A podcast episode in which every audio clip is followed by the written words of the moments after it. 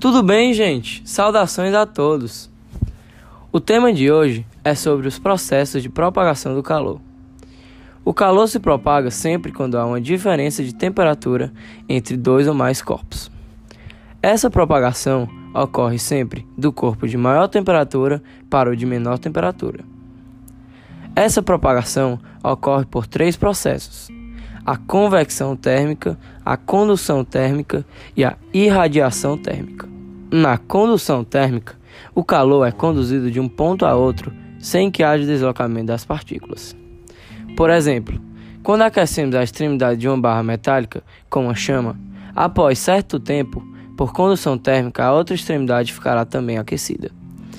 Uma explicação microscópica do fenômeno a região próxima da chama terá um maior movimento vibratório de suas moléculas, adquirindo mais energia cinética, que é transferida através de choques às partículas vizinhas. Logo, essa região também aumenta seu movimento vibratório e toda a barra fica aquecida. A condução térmica necessita de um meio material para se propagar. Os metais são bons condutores de calor, já o vidro, borracha e isopor são exemplos de mal condutores, pois possuem os elétrons mais externos firmemente ligados. Na convecção térmica, ocorre a transferência de energia térmica pela movimentação interna de um fluido, como o ar ou a água, devido à diferença de densidade. Desse modo, as regiões mais quentes desse fluido, que são menos densas, mais leves que as restantes, movem-se, dando origem a correntes de convecção. Exemplo: quando a panela com água é aquecida por uma chama da parte de baixo, essa parte fica menos densa, portanto mais leve e tende a subir. Enquanto que a água mais fria e mais densa, portanto mais pesada, da parte superior, desce, originando correntes de convecção no interior do líquido.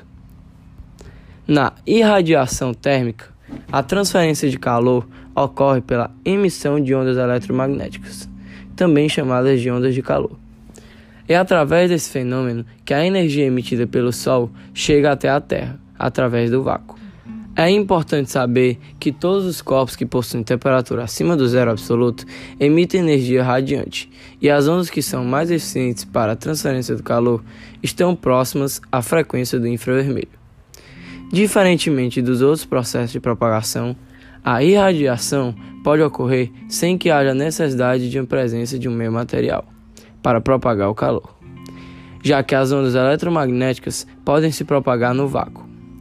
Portanto, a irradiação pode ocorrer com ou sem a presença de um meio material. Por exemplo, quando ligamos um ferro de passar roupa, percebemos que ao colocar nossa mão próxima ao ferro, ela fica aquecida, pois a irradiação ocorre através do ar, um meio material. Já a energia térmica emitida pelo Sol chega até a Terra através do vácuo, pela emissão de ondas eletromagnéticas.